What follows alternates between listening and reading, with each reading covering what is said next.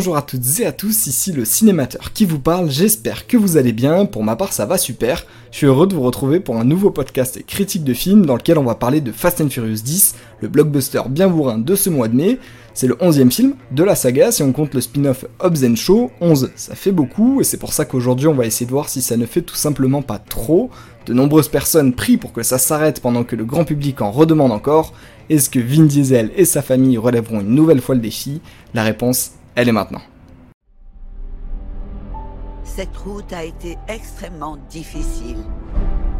Et malgré tout aujourd'hui, vous formez cette merveilleuse famille. Qu'est-ce qui te trotte dans la tête? Des paroles de petit Brian. Il m'a dit, papa, toi t'as peur de rien. Moi aussi. J'ai peur de perdre quelqu'un que j'aime. Étant présenté comme le début de la fin, ce Fast and Furious 10 est réalisé par un Frenchie, Louis Leterrier, reconnu pour sa capacité à créer du blockbuster en pagaille. C'est à lui qu'on doit notamment des films comme Le choc des titans, Insaisissable, Le transporteur ou même L'incroyable Hulk. Pour le casting, on retrouve les traditionnels acteurs de la saga comme Vin Diesel, Michel Rodriguez ou encore Jason Statham, et comme tout nouvel opus, on remarque l'arrivée de nouvelles têtes d'affiche avec Jason Momoa, connu pour son rôle d'Aquaman, et Brie Larson, connue elle pour être la Captain Marvel du camp adverse. Je vous ai cité que quelques gros noms, mais ça fait déjà envie, mais la liste de casting est encore plus longue en allant du rôle plus secondaire comme Scott Eastwood qui était déjà arrivé dans le 8 opus au caméo avec Pete Davidson, et pour rassembler tout ce beau monde, il faut une histoire qui tient la route. Un ancien ennemi de Dominique Toretto sort de l'ombre pour prendre sa revanche et faire souffrir toute la famille, alors qu'elle a enfin réussi à trouver un équilibre, équilibre bouleversé qui entraîne une chasse à l'homme à travers le monde entier pour répondre à la question Dom arrivera-t-il à sauver tout le monde Je vous disais que pour rassembler un casting aussi important, il fallait une histoire crédible. Bah en fait, oubliez tout ce que j'ai dit parce que c'est clairement pas ce à quoi il faut s'attendre. Mais bon, maintenant que les bases sont posées, on peut passer de suite à ma critique pour que vous sachiez enfin si ça vaut le coup de se déplacer en salle. Dominique Toretto, tu vas savoir ce qu'est la peur, la vraie. Boum Tu t'es construit une vie de rêve avec l'amour de ta famille. Moi, j'ai pas eu cette chance. Alors avant de commencer, je tiens à vous préciser que je vais pas vous spoiler le film afin de ne pas vous gâcher l'expérience, mais rassurez-vous, il reste encore beaucoup de choses à dire. Commençons déjà par le commencement avec l'histoire, l'intrigue, l'essence du film. Bah clairement c'est le plus gros point faible et malheureusement on s'y attendait. Déjà on compte plus le nombre de méchants qui arrivent de nulle part pour se venger pour une raison ou une autre et à force ça en devient lassant. Ce qui sauve l'aspect de la menace ici, c'est que c'est un vrai méchant et pas un gentil déguisé qui finira quoi qu'il arrive par rejoindre la famille de Dom, comme l'avait fait le personnage de Hobbs, joué par Jason Statham. Là c'est Jason Momoa qui campe le rôle de l'antagoniste, et c'est l'un des éléments les plus convaincants du film. Il joue parfaitement le méchant fou, euh, prêt à tuer n'importe qui, et c'est en total changement avec ce qu'on avait déjà vu dans la saga. On le prend au sérieux, et ça compte, même si ses motivations sont un peu floues et que ça reste un méchant un peu bébête, au moins il est crédible. Les autres personnages, eux, pour la plupart, on les connaît déjà et ça reste un peu toujours pareil, les mêmes interactions, le même humour, les mêmes qui font les missions ensemble, et on en a tellement justement de ces anciens personnages, parce que oui, à force de faire revenir tout le monde d'entre les morts, le casting s'agrandit, plus de 15 ou 20 personnages, ben que les nouveaux n'ont pas beaucoup de place pour s'installer, c'est le cas par exemple du personnage de Brie Larson, qui est un personnage plus qu'intéressant, mais qui n'est quasiment pas exploité, car problème, ce Fast and Furious 10 veut être la première partie d'une fin annoncée en deux ou trois films, ça on en reparlera tout à l'heure, donc on présente plein de personnages, des intrigues, et on n'arrive évidemment pas à développer tout, déjà que le développement de personnages c'est pas trop le fort de la saga, alors là ne vous attendez à rien du tout, je dis pas par contre que quand on aura toutes les suites ça fera pas sens, et ça sera mieux réussi, mais pour l'instant ça laisse un goût d'inachevé, mais si l'histoire n'est pas très belle à regarder, côté action c'est pas pareil du tout, le film ne s'arrête pas une seconde et fait même un retour en arrière bénéfique à la saga, plein de scènes d'action où on oublie les Fast and Furious 8 et 9 basés sur l'espionnage et on se concentre sur une course de voiture par exemple, même si elle est un peu courte, on voyage à travers le monde, Rio de Janeiro, Rome, Londres et d'explosion en explosion, on assiste à du grand spectacle et à ce qui fait un Fast and Furious, un blockbuster puissance 10 Quelques effets visuels sont mal finis, c'est un petit défaut, mais on les remarque à peine tellement la cadence est élevée.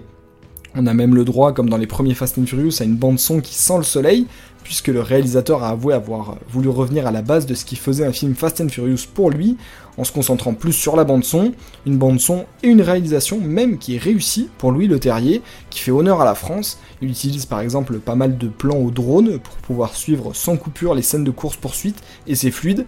Une chose est sûre, il sait manier une caméra et comment bien filmer une explosion.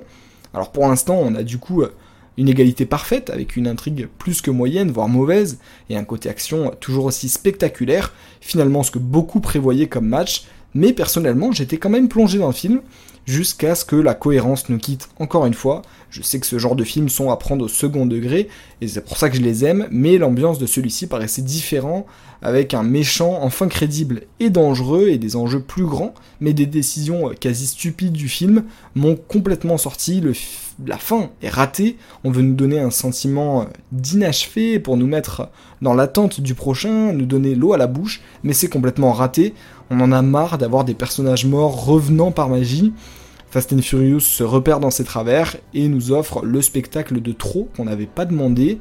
En bref, le film a ses défauts et a évidemment ses points forts, mais au bout du dixième opus, on adhère moins et on est forcément plus intransigeant. En plus, la bande-annonce spoil quasiment tout le film.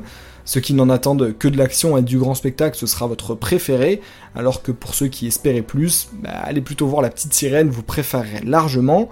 Et finalement, je pense que les producteurs, les acteurs et même l'équipe du film sont conscients du film qu'ils font et que l'histoire ne tient pas la route, et font en fait en sorte de ne rien changer.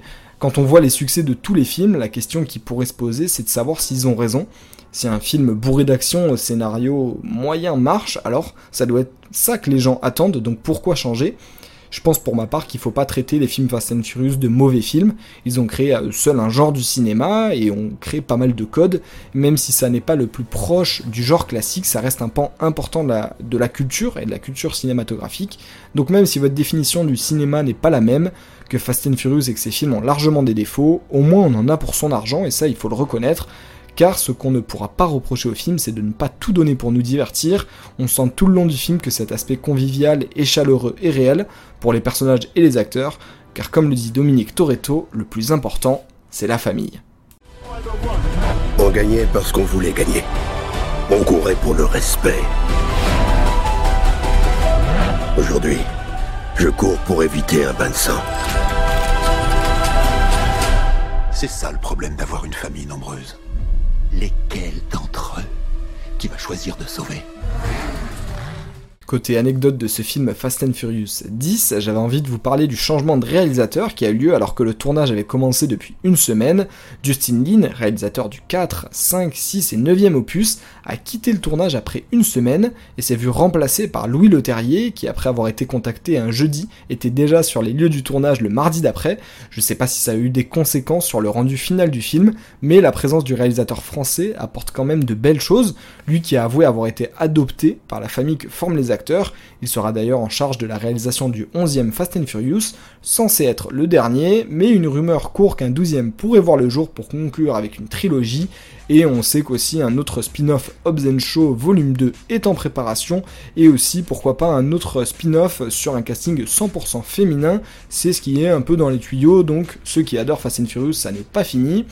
Cette nouvelle vous ravira du coup peut-être, mais moi j'ai toujours espoir que la saga finisse en beauté pour la saga principale. En tout cas, maintenant qu'ils ont un bon méchant, une partie du boulot est faite.